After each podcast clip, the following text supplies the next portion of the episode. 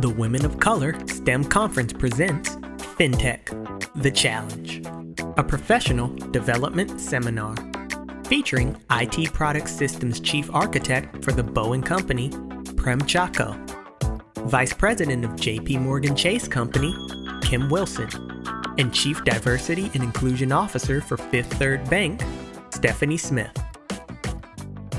Technology is changing the way we do business while affecting every aspect of society, from the government to private firms. With ubiquitous smartphones and data stored in the cloud, the financial landscape has not been omitted from technology's reach.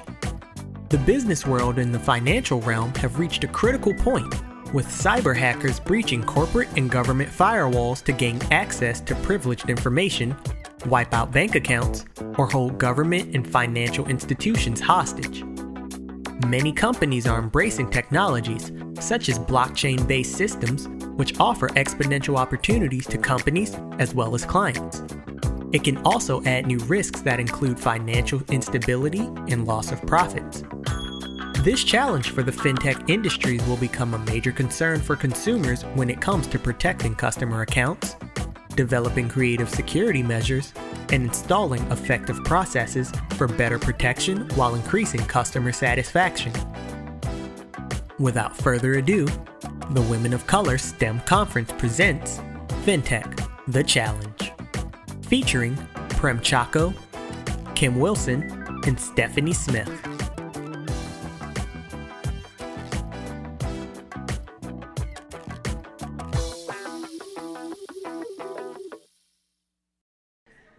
Ladies. So we're going to go ahead and get started for the sake of time. Make sure we allow the opportunity for everyone to ask questions if they have questions after we're done. So thank you all for joining. My name is Kim Wilson. As I shared with you before, I'm with JP Morgan Chase. Um, I actually support the organization for global identity access management that falls under cybersecurity technology and controls. Um, this is my first time at the conference, so I'm very excited to be here and see everyone. Um, I have two amazing individuals on my panel with me, so I'll let them introduce themselves. Can tell you who they are and what they do. Okay, hello, and welcome to the Women of Color Conference. I hope everyone's energized because this is going to be a jam packed weekend. You're going to meet so many people.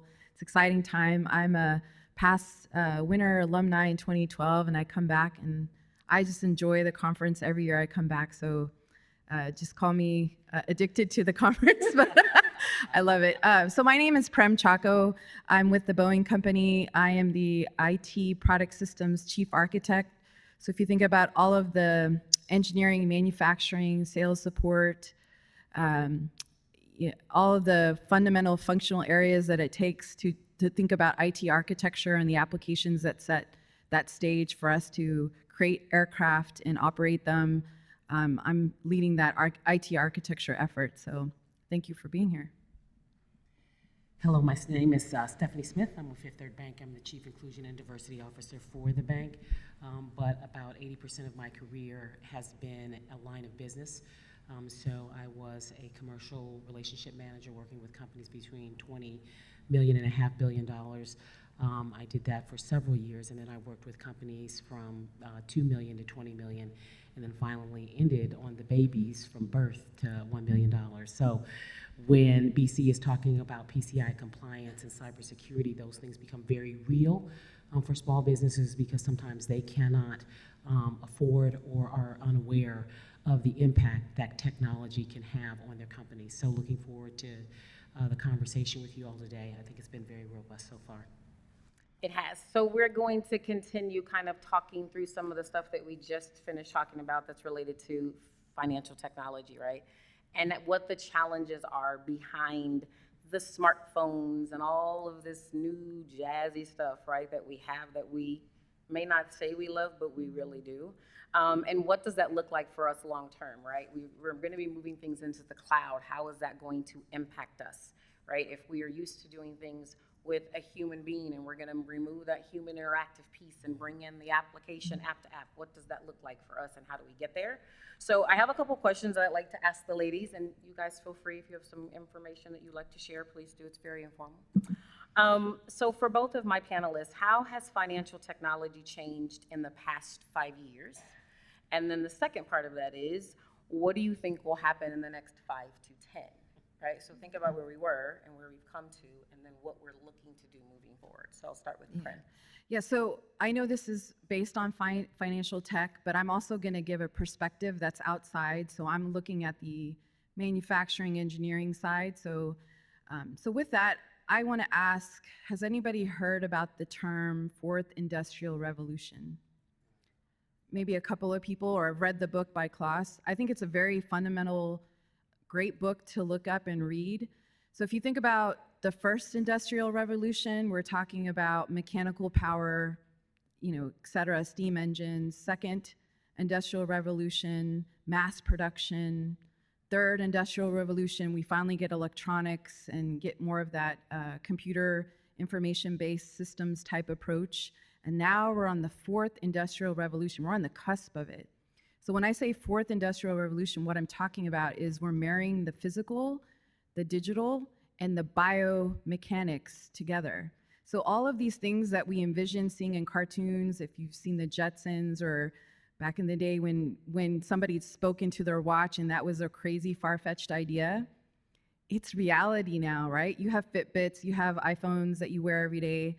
I think that's the pivotal point where we're at now is we're going through that cusp of the fourth industrial revolution. So if it's financial, if it's any other parts of industry, how are we marrying all of that digital thread across whatever your business process is with those technology enablers like mobile, like cloud, like blockchain. So you name it. It's how do we integrate all of those things to the to how we drive our business. So for to me, uh, when I think about that, we're in a very exciting time. So it's like how do we really drive and transform our business with those things in mind. So that's where I would leave it there. I know that one of the things that we talk about is that over the next two years, we're going to have more innovation than we've had over the last decade. And when you think about your cell phone, by the time you buy it, it's out of date. I think that the biggest challenge is the security. Cybersecurity is the number one challenge we face uh, with fintech, period. Um, because, quite honestly, uh, those counterintelligence are working on solutions to hack and to break as fast as we're looking to stop them from hacking and breaking. So I think this will be an ongoing issue um, as we're looking to and shall expand um, our efforts in the fintech space. We've purchased about 14 companies. Also, second to cybersecurity and jointly tied is trust. Um, the financial services sector is built on trust who can you trust with your money? And so one of the things we're finding in the fintech space where they are struggling a bit. A lot of them are equity firms, started with venture capital firms. They don't have the long historied relationship of a JP Morgan Chase or of a Boeing or of a Fifth Third that's 165 years. And so you're starting to see a lot more partnerships between fintech companies uh, working with older firms because they've learned that they cannot swim that way alone. I heard someone talking about protecting elders. Elder abuse is one of the verticals that we actually focus on. So not only we're constantly targeting things for the millennials, but we have to target multi-generational solutions. So I think cybersecurity, trust, and being able to effectively allow all generations to navigate. We have five in our workforce um, is going to be the challenge. Um, is the village going forward? Agreed. And I, I just want to kind of, you know, reiterate on some of that and kind of share some insight from the JP Morgan side, right? So our organization was Global Identity Access and Management. We were our own kind of entity. Um, and about two years ago, they actually rolled us up under cybersecurity and technology controls because everything we do is related to the access in the firm. So they begin then understanding we can't treat them separately. We've got to merge them together because what we're talking about is not just the access within our space, but more importantly, the access outside of our space. So it will continue to evolve and it will continue to change. We just have to make sure that we're asking the right questions and that we're bringing in the right people when we get ready to start talking through the solutions. And right? I think lastly, um, Kim, is small business. Small business is the backbone of this country, but ill prepared for the onslaught and the sophistication of today's hackers. How can we collaborate and share our cybersecurity knowledge more broadly with small businesses, I think is going to be the challenge, not only small businesses, but with individuals, as you were sharing. We need to get this out to the masses in a more efficient and robust manner. Agreed, agreed. Um, so Prim, this question is for you. In your particular organization, what do you think is the biggest challenge for your type of industry at the moment? Sure. I think um, this is applicable again for myself and I think other industries. I think it's the biggest challenge is culture. I mean, we read about it quite a bit, all types of articles. I think it's coming into that growth mindset of changing our culture because I think all companies are, like I said, they're going through a transformation. And you think about current business processes, you think about the hundreds of applications that are running our businesses now. All companies are moving to large scale systems, which means you're going to have to change your business process, which means you're not going to use the same applications anymore, which means you're going to have a whole set of different ways of looking at things, which drives a change in culture because everyone is a creature of habit and it's so difficult to change that mindset. So when you ask somebody like fintech, whether it's an application, you're going to do your banking by cloud and phone and you're going to manage all your expenses this way. Well, I used to have a ledger book that I used to write everything down in. Oh my gosh, that's so hard to fathom, right? Same thing with the engineering world. I used to look at my CAD drawings and I used to draw it out. Okay, everything's going to be now 3D. How do I deal with that, internalize it, and deal with that new way of processing? I think the second challenge is data. There's so much data out there, whether it's legacy within your industry and new data that you're creating, right? All the new data that's built on these new systems, whether they're more high tech, AR, VR, 3D data, you name it, right? How are we going to reconcile old data and new data, right? Because there is so much rich, richness in old data. It tells a story. It tells us a lot about our companies. It tells us a lot about our business processes. So uh, to me, that's the biggest challenge is how do we take that data and give us more insightful views to make better decisions or have more empathy on what we're going to change with our business process. So to me, that's the second big challenge I would say that we're all facing in industry. I agree. Our internal um, process is going to an agile workforce, and that means thinking outside the box. We've totally changed our internal workspace, and we'll probably be doing that over the next five to seven years, removing people from offices and putting them in places where they can speak and talk and collaborate more seamlessly. Uh, and have gotten rid of all my paper, which I can't stand. the old banker in me is, is assured that someone from 2008 is going to say, "You messed up," and so I want to I want to have that email that says, "No, I think I told you." And believe me, I've had to do that. Um, so I think agile is really important. And as the chief inclusion and diversity officer, I want to tell you, inclusion and diversity is the key to solving a lot of these issues. We've got to have different representation in these conversations because at the end of the day, the people in this room are going to be the majority uh, around 2050. So we don't have you in the room solving for us, uh, then we are not going to come up with the solutions that can get down and drive to the result that the individual's facing when someone has taken all the money out of their account. What I would last say is that at the end of the day, it's all about delivering to our customer. We are not for profit organizations. Um, I'm sure that what BC has delivered to Visa has delivered bottom line results. So she's like, just give me back at least 5% of what I just made you. So what we understand is that whereas we're looking for these solutions, as we're working and partnering in the communities with employees that look like those communities, we're going to get better, faster, uh, stronger. And at the end of the day, that's what it's all about. Those people that are open to different. We're saying now, when we're filling positions, we're looking like for like creatives because you heard BC talk about we're building personas. I mean, that's like not banking. We didn't build personas. The guys wore white shirts and the women wore black and brown dresses, and that's how we came out. It's not that way anymore. Uh, we are dealing with individuals who are bringing their authentic selves to work. If they can't do that, then they're not free to help us solve for our customers. At the end of the day, all of this has to drive to the bottom line. And so that's why we need more agile thinking, more creative thinking, and different people type of thinking. The diversity piece becomes critically important, critically important. So um, I think to your point, right, the persona piece of it, we are building that out right now as I speak. Um, we're trying to make that same kind of transition from four access um, tools that we're using to one. We are trying to reduce the 7.9 million entitlements that we certify every quarter to 1.4. And how do you do that? You have to create the roles for those folks, right? We've never done that before. We're an organization over 260,000 people. Um, and you may have individuals that have the same title, but my role and my job and the access that I need to do it is completely different than yours. We have to build all of that out, right? So the agile piece becomes critically important because we do not have the time to sit and map it all out. We, we don't. If we do that, we're going to be light years behind everybody else. Okay? Um, so let's talk about the effects that we believe social media has had on financial technology. Yeah. And I give this to Stephanie and Prim because I do not have a Facebook account. I think LinkedIn is all I do. I, I just, I don't have time for that. It's a lot. Too, it's too much going on. But I will let these ladies give you their insight on what that looks like and feels like. Well, I'll stock, uh, talk in generalities. Um, so, so- social media, I think, has a more of an influence that we've ever thought before.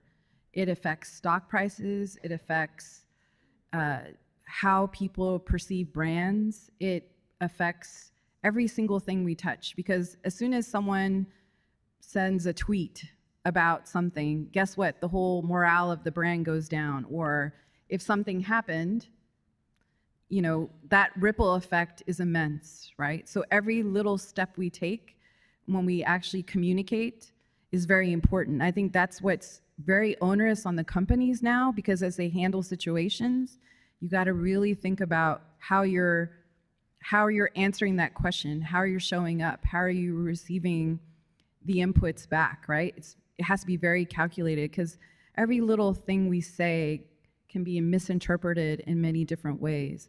Um, I will say this I think most companies have taken a big step in having actually departments and communications dedicated to just handling social media because they know the importance of it and the impact, not just from a corporate branding, but from a financial standpoint. So I would not take this lightly. I think there's probably going to even be more of an importance as we move forward in the next five years. So be cognizant for yourself too with your own personal branding, right? How do you show up? What's your reputation? I think there's even companies now that um, pay to help you improve your reputation or vice versa, right? So take these things seriously. Yes, Prim is absolutely right. I do not have Facebook, but yes, I do have LinkedIn. And yes, I did text Prim and say, could she send me a picture of BC that I can post to my LinkedIn account? Mm-hmm. because it was a great presentation. Mm-hmm. Um, at the end of the day, this is very real. And, and it got really real for me when I received from our marketing, marketing department mm-hmm. my profile and how many uh, likes and comments I drive. It was about 3.1 million. I don't even talk to anybody. I'm like, where did that come from? And they actually had a dollar amount associated with it as to what it would cost them to replicate the advertising they were getting off of one person. It was $246,000. I said, I want that for everybody on my team, and how can I drive that? right? Because that is the reach um, that we as individual employees, we are bringing our own brand to these organizations. And that says a lot when you're a woman of color and when the executives can't get that type of reach and we're not really working on it. What happens, ladies, if we actually work on it? So this is serious, it's real, and it can be beneficial for you and for your organization. We are now entering into a stage where we're investing more in LinkedIn where they're to give us, they're to make us all experts. They're to provide us with content. We can send that out. We don't have to write it ourselves. It'll be, prepackaged. I mean, social media is everything. We did a whole learning map experience where we took all 18,000 then before our, our merger uh, employees through our, our vision for our future with a look at the financial crisis. And what we said in that, in that experience uh, which I was one of the facilitators, is we are no longer being compared to uh, our industry and to our peers, U.S. Bank, PNC. Uh, we are being compared to people's last best social uh, social experience, social media experience. So what we said is that here's Amazon, here's Starbucks, here's Costco. Oh no, there's Fifth Third Bank. At the end of the day, you're one click away of having a debacle and ruining your name. So social media is real, and if we're not watching it, um, all I have to say is President of the United States of America.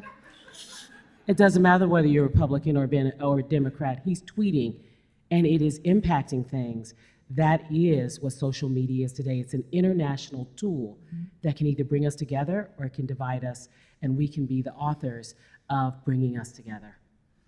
With regards to our organization, right, we actually, about a year and a half ago, were given the verbiage that we could put in our LinkedIn profiles.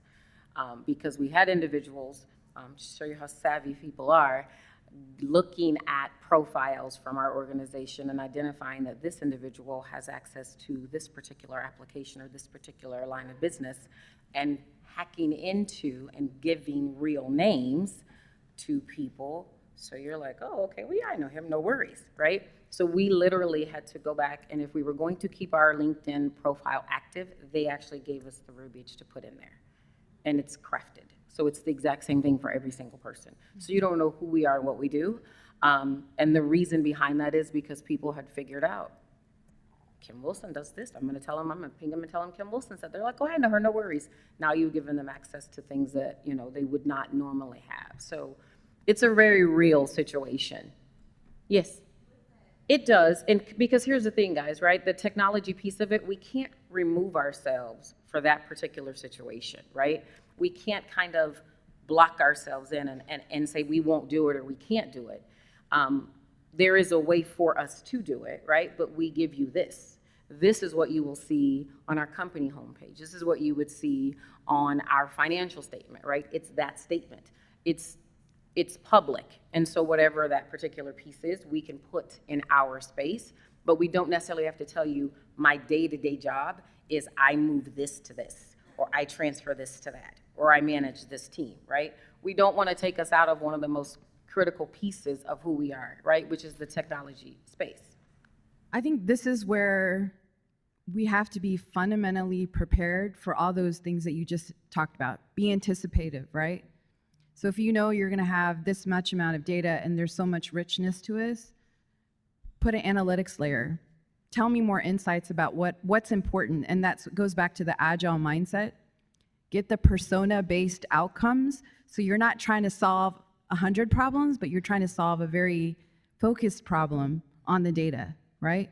I think that's the problem sometimes. We end up looking at all kinds of data, but we don't really know what we're really searching for. If I told you, oh, the persona really wants this, guess what? You're gonna have a better success in focusing in on exactly what problem you're trying to solve, right? So I think if you haven't had agile training, believe me, I think everyone should go ahead and do that because it's so important and it's such a strong skill set to have no matter what industry you're in, right? It's just going to benefit you tremendously. I also think that when you look at, and you heard um, Prim mention mm-hmm. growth mindset, growth mindset is literally this whether or not you approach issues with a fixed, I can't change perspective, or whether you're open to continuous learning. At the end of the day, whether we like it or not, it's continuous learning. Your phone is going to, it's a throwaway phone it's going to die on you. in in two years, I would have said two years ago. Now, I'd say mm-hmm. probably nine months. So change is in front of us, and I think BC alerted to that. Be, we have to be open to change if we're going to stay relevant. Mm-hmm. When we changed all of our internal systems and went to Windows 10, I was losing emails, I was dropping appointments. It was a mess. I said, "Oh well, we changing." so I told the people, "Guess what, y'all? We changing." So I didn't get that email. It is going to happen but it's how it is what is our mindset because this is going to impact all of us and those that embrace it mm-hmm. then have an opportunity to then mold it and shape it yep. but for those who resist resistance is futile and we will be outside of the box not able to influence not able to impact mm-hmm. and not able to make a difference and we have to be realistic, right? We are not going to solve for every possible right. solution because there are some that we don't even know exist right now, right? But think through the personas. Who are we focused on? Are we building a persona for our external customers? Are we building a persona for our internal customers? Are we building a persona for our competitors, right? And then think about it from that magnitude. But if we think we're gonna, we just have to sit down and figure this all out from start to finish, it's not, that's not realistic. That's exactly right. Right? You're listening to FinTech, The Challenge, featuring Prem Chacko, Kim Wilson, and Stephanie Smith.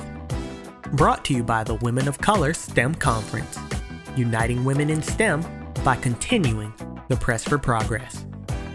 Be sure to check out our social media pages on Facebook, Twitter, and Instagram. So her question was, just in case you guys weren't able to hear, so for the diversity and inclusion piece of it, right, and the individuals that we're looking for, how do we expect that to change when we're asking the same questions from start to finish, right? If we're looking for those innovators and those changers and those change agents, right, we can't ask the same questions. Um, for our space, um, specifically for my line of business, we are starting a diversity and inclusion initiative where we are going to work with our recruiters and we are going to identify exactly what it is that we're looking for within this particular space. Um, whether it's the app developer, whether it's the application owner, whether it's the developer, um, we are going to be working with the recruiters to identify specifically those individuals. And we are going to be looking to hold actual networking sessions that we do right now um, in our space that are specific to Blacks and Hispanics, that are specific to a particular role that we are looking for in the organization. Um, we have to be creative about what that looks like. Um, it will take all of us in here to be a part of those initiatives in your space. So if they aren't there, create one so that we can go and get the right people that need to be a part of this next journey that we are going to partake in. But the, the key is, guys, we, we have to keep moving, right? We can't stop. Yes. And I'll go ahead and add something here because this is very important. We're here at this conference because we're representing women of color in STEM, right? And I think it goes back to going back to your organizations and challenging them because a lot of times they say, oh, well, I couldn't fill this position because I didn't see a diverse set of candidates, right? Very just, you know, push your companies to go out to conferences like this. You can hire that pipeline. So it won't be really any more reasons why they can't do it, right? It goes back to diversity inclusion. Those are the best high performing teams. Making sure that there is a pipeline coming to your companies to fulfill those positions, right? And then to add to that, women of color in STEM need to be supported in those positions. So it's not just hiring them and saying, okay, we did it. No, it's going back, helping them, support them in their roles, giving them mentors, and getting them advocacy in their jobs because guess what? It's not just a hiring thing, it's actually a nurturing thing. So to me, it's a bigger, uh, onerous thing on back on us that we need to accomplish even leaving this conference. I mean, that's a great that's a great question. Um, and what I will tell you that um, you know I was fortunate to be named into this role after taking over supplier diversity and increasing the spend in four years by a thousand percent at the end of the day, it is challenging. And so I've just presented to the board for the first time six bold goals and one specifically tied to the representation of women and persons of color. So you have to have courage because the first thing people will tell you is, How the heck do you think? I got condolences. Good luck, Stephanie. It's been nice knowing you. So whenever you're in proximity to different, you have to have the courage of your convictions and you have to tell people what you're going to do and then you collaborate with people to get it done. There are many people in our organizations that are sharp. They can't do your job, but they can contribute. And I think that's what Kim and Prim are saying. I didn't do that by myself. I did that collaborating internally and externally in our communities and with people that cared on the line of business and made investments that didn't come under supplier diversity that benefited it. Now, from an inclusion and diversity perspective, I'm giving five years, a year to lay the plan. You have to be realistic. These companies didn't arrive here um, in a day. Give yourself the time to make the goal. So when everyone left the room, I turned to our multi-million dollar consultant. I said, now I'm going to tell you this. I'm not paying for your glasses. They're really cute. At the end of the day, I told him what my metrics were, and I asked him to give me case studies to show where he had moved the dial for the 33 of 100 he deals with the Fortune 100, right? Show me the case studies that said that in three years you moved the workforce. Because if you haven't, I'm not giving you a dime. So we have to hold people accountable as we hold ourselves accountable. But at the end of the day, it's a challenging lift, it's a hard lift, and I don't believe anyone's necessarily winning, but I believe that we're starting. And to Prim and Kim's point, we need everyone in this room to collaborate in this area. There is no competition in, in inclusion and diversity. There just isn't. We can, we can all do that piece together. And if we're willing to do it together, then we can do it and get it done. Any other questions, guys? I'm sorry, I didn't see your hand. I apologize. Um, I was just thinking about um, when she mentioned, you know, her question and then kind of the answers that you guys provided. Um, when you're looking for these candidates or these diverse groups of people, are you um, looking outside of just what their resume is saying or stating that, hey, they have this set of skill sets or whatever, um, how it can, how you can utilize it within your, your company and how you can pull, you know, that individual in to get the best out of them when, when they come into your company. So I'm thinking about it this way. Many times when you think of um, minorities in different industries, especially like in our industry, uh, they may not have the background experience, but we all know in any job you take, any position you take, you're gonna have to do some learning. So what are we doing, or what are what are you doing at your companies to um, engage those individuals and get them in and have some form of something to, as she mentioned, mentorship or something to get them on the on the um, the fast track, so they can be So- at the same pace as their peers, if So- if they're not. So for the JP Morgan piece of it, guys, um, we, we do, um, we go to our talent, we go to our employees. We give you a referral bonus. People like money. You bring us a top talent, we're gonna give you some money, right? Start there. That's one of the first places to start. Um, but to your point, we need to then understand what is it that we're looking for, right?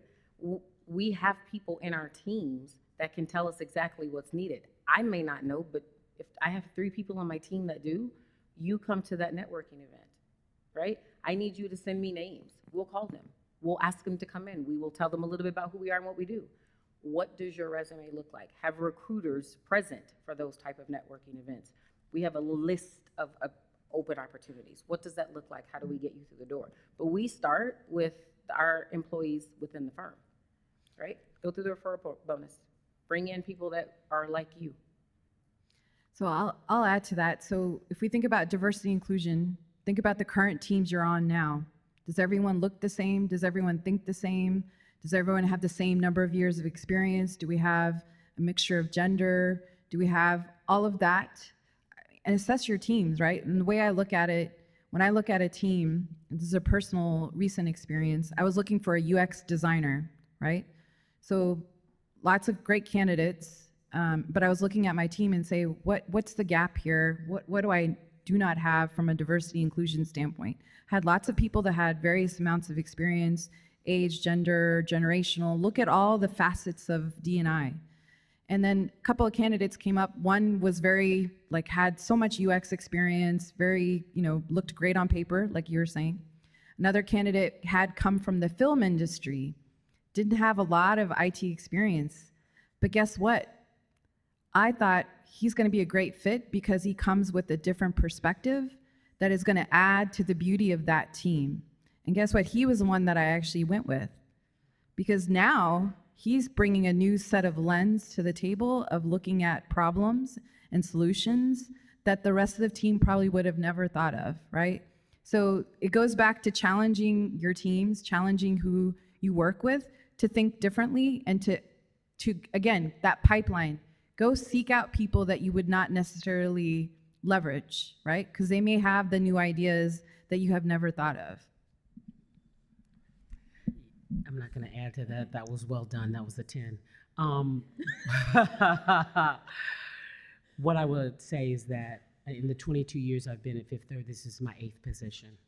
I've been very in- entrepreneurial about my position, and I agree that um, I had no supply chain experience as the director of supplier diversity.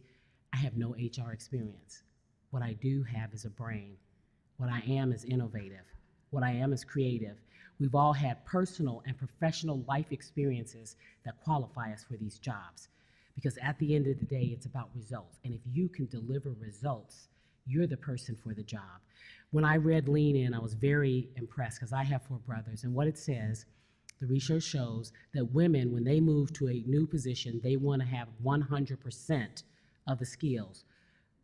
Then they say men want 60. I would say 25. And we'll figure out the right? rest. Listen up, ladies. We'll figure out the rest. I tell people if you're going, if there's growth and development in the role, then you hear BC, she has mastered this in two and a half years because she took a risk on herself. She could have stayed here. Take a risk on yourself. Don't listen to what people have to say. Look at the job and see if you measure up against it. If you do, you go for it because I'm proof that we can. BC's proof, Prem's proof. I am so's Kim. certainly proof. I did proprietary education for 20 short years. And I caught myself. Um, and I was like, um, that was kind of going away. And I'm like, oh my God, what am I going to do? And I'm not kidding you. When I went to the interview for the JP Morgan job, I walked away. My husband was like, what are you going to be doing? I'm like, I have no idea. It sounds good, so we'll see what happens. And it, I've been there five years, but it, it, it really is, it's transferable skills, guys. It's the same stuff that we've done in other jobs. It's just called a different word here, but it's the same thing, right? It's training financial aid officers or it's training app developers. At the end of the day, it's training. So you approach it the exact same way, right? But you, you have to take that risk. You have to. I would rather I would rather do that for myself because I know what I'll bring to the table. Yes. I've been reading a lot about white privilege and uh, seeing it, and we're talking about diversity and inclusion, and and, um, we're talk really preaching to the choir as far as we know we can make it, and we know what we have is to offer, and that we can deliver the bottom line, but at the results at the bottom line.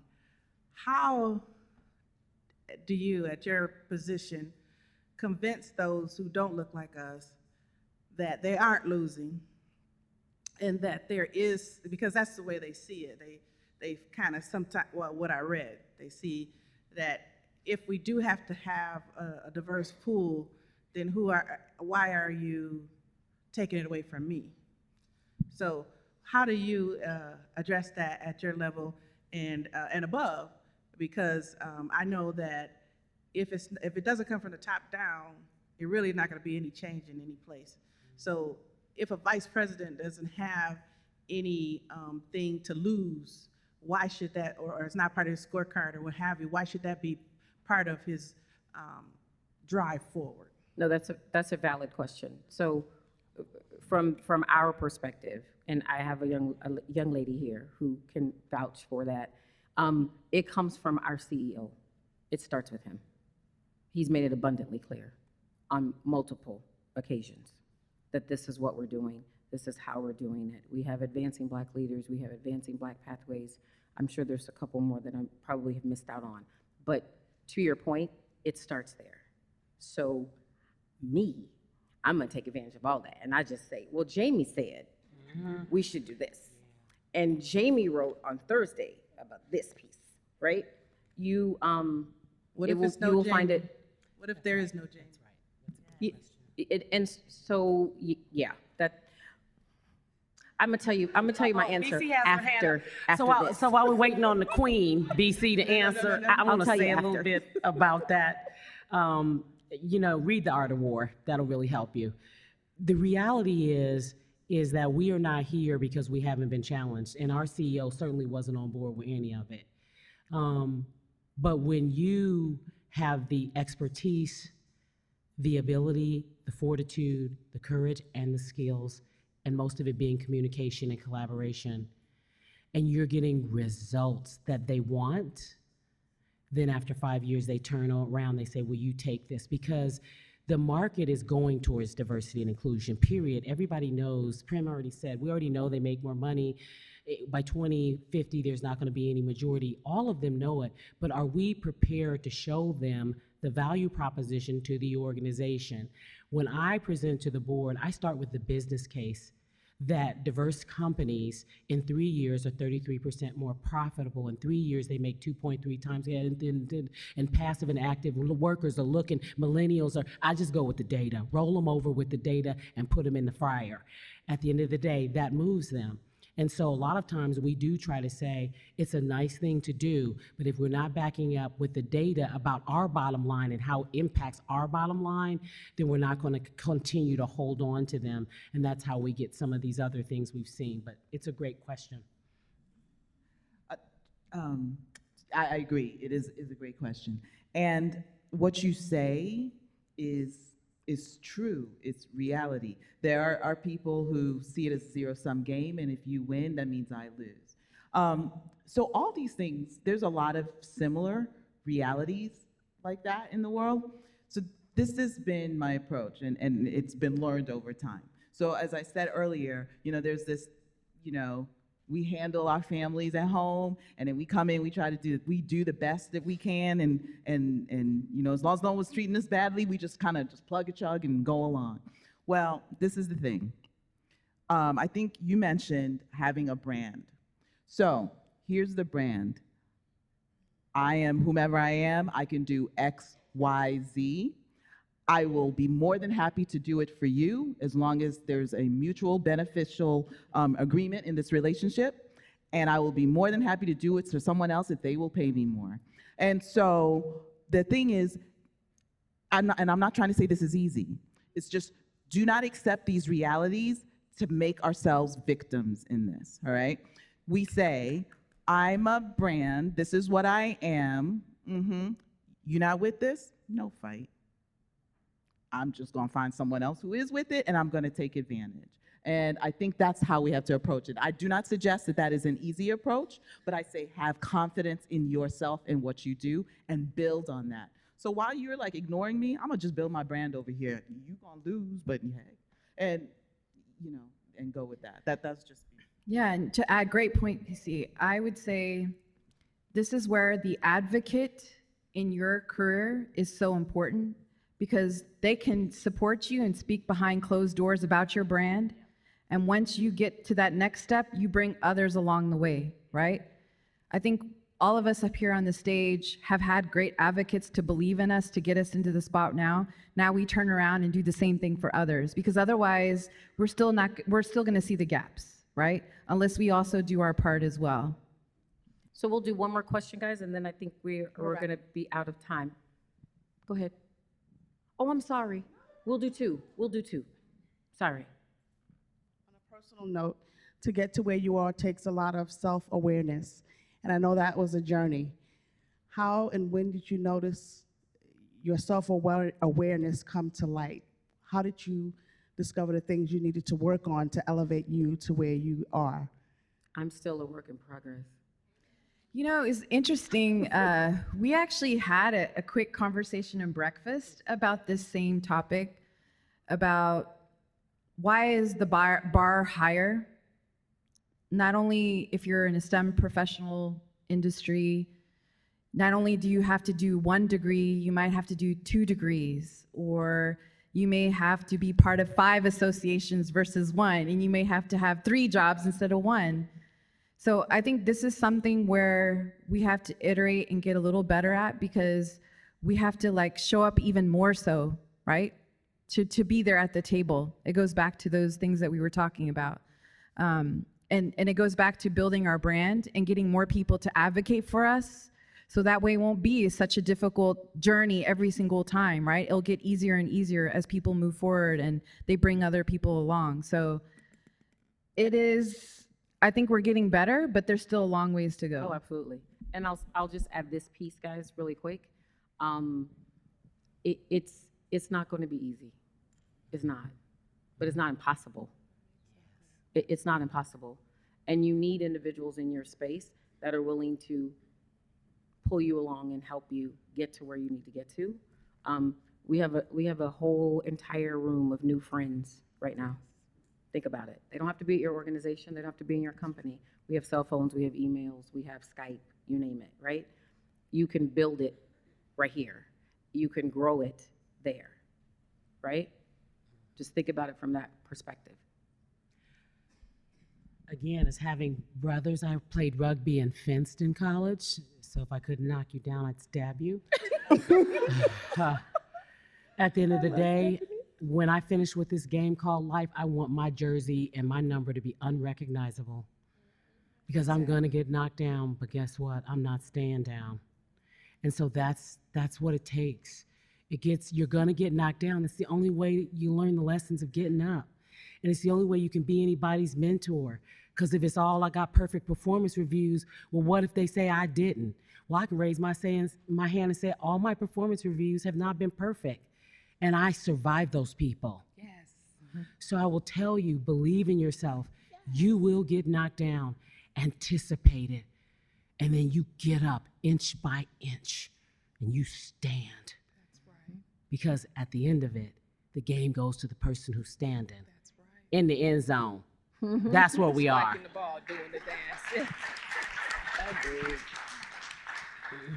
doing the dance. Agreed. One I, more I, I, I'll be succinct because I know that this is towards the end, but I wanted to piggyback on what you were saying. I was the first black uh, female linesman uh, for the company that I work for.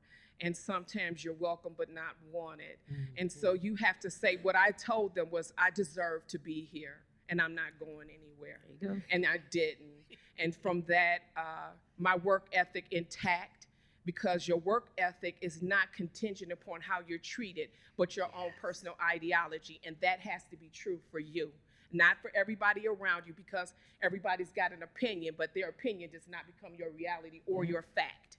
So I kept my work ethic in play and I went on to a different department. I got trained for corrosion engineering by these same folks. I uh, ended up doing, I do HVAC, I can operate heavy equipment. I've got 34 years on the job. Thank you very kindly. And at the end of the day, there, you know, sometimes, and, and I don't know if we can uh, talk about God on functions like this, but I'm going to go here briefly.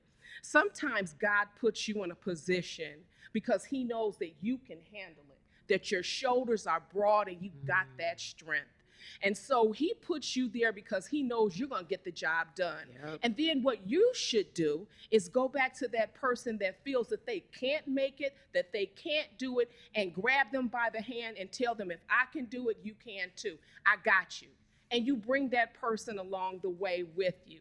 I've had to do that with some of my peers. It's like, listen, there's nothing special about me except for the fact that I don't understand. No, you can't. and so I'm going to tell you that if I can do it, you can't do. Let's go. Yeah. Let's do this. And I love this this event. I love everybody on this. I love you. Oh my God. you are just so me when I grow up. And and I just I just have to say that this is well needed. And it doesn't matter what people say you are, it's who you believe you are and what you believe you can do. And if you don't believe in yourself, then you surround yourself with positive people that can walk you through those dark days and those times when you think you can't. I know I said I was going to be succinct. You're fine. I'm in mom mode. I can't help it.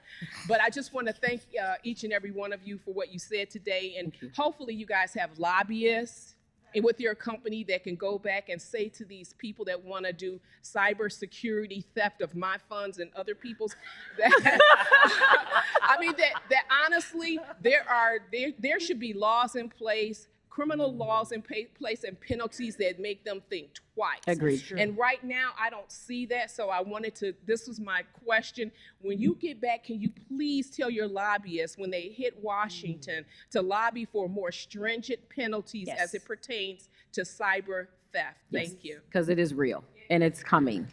Thank you all so very much. We appreciate your time.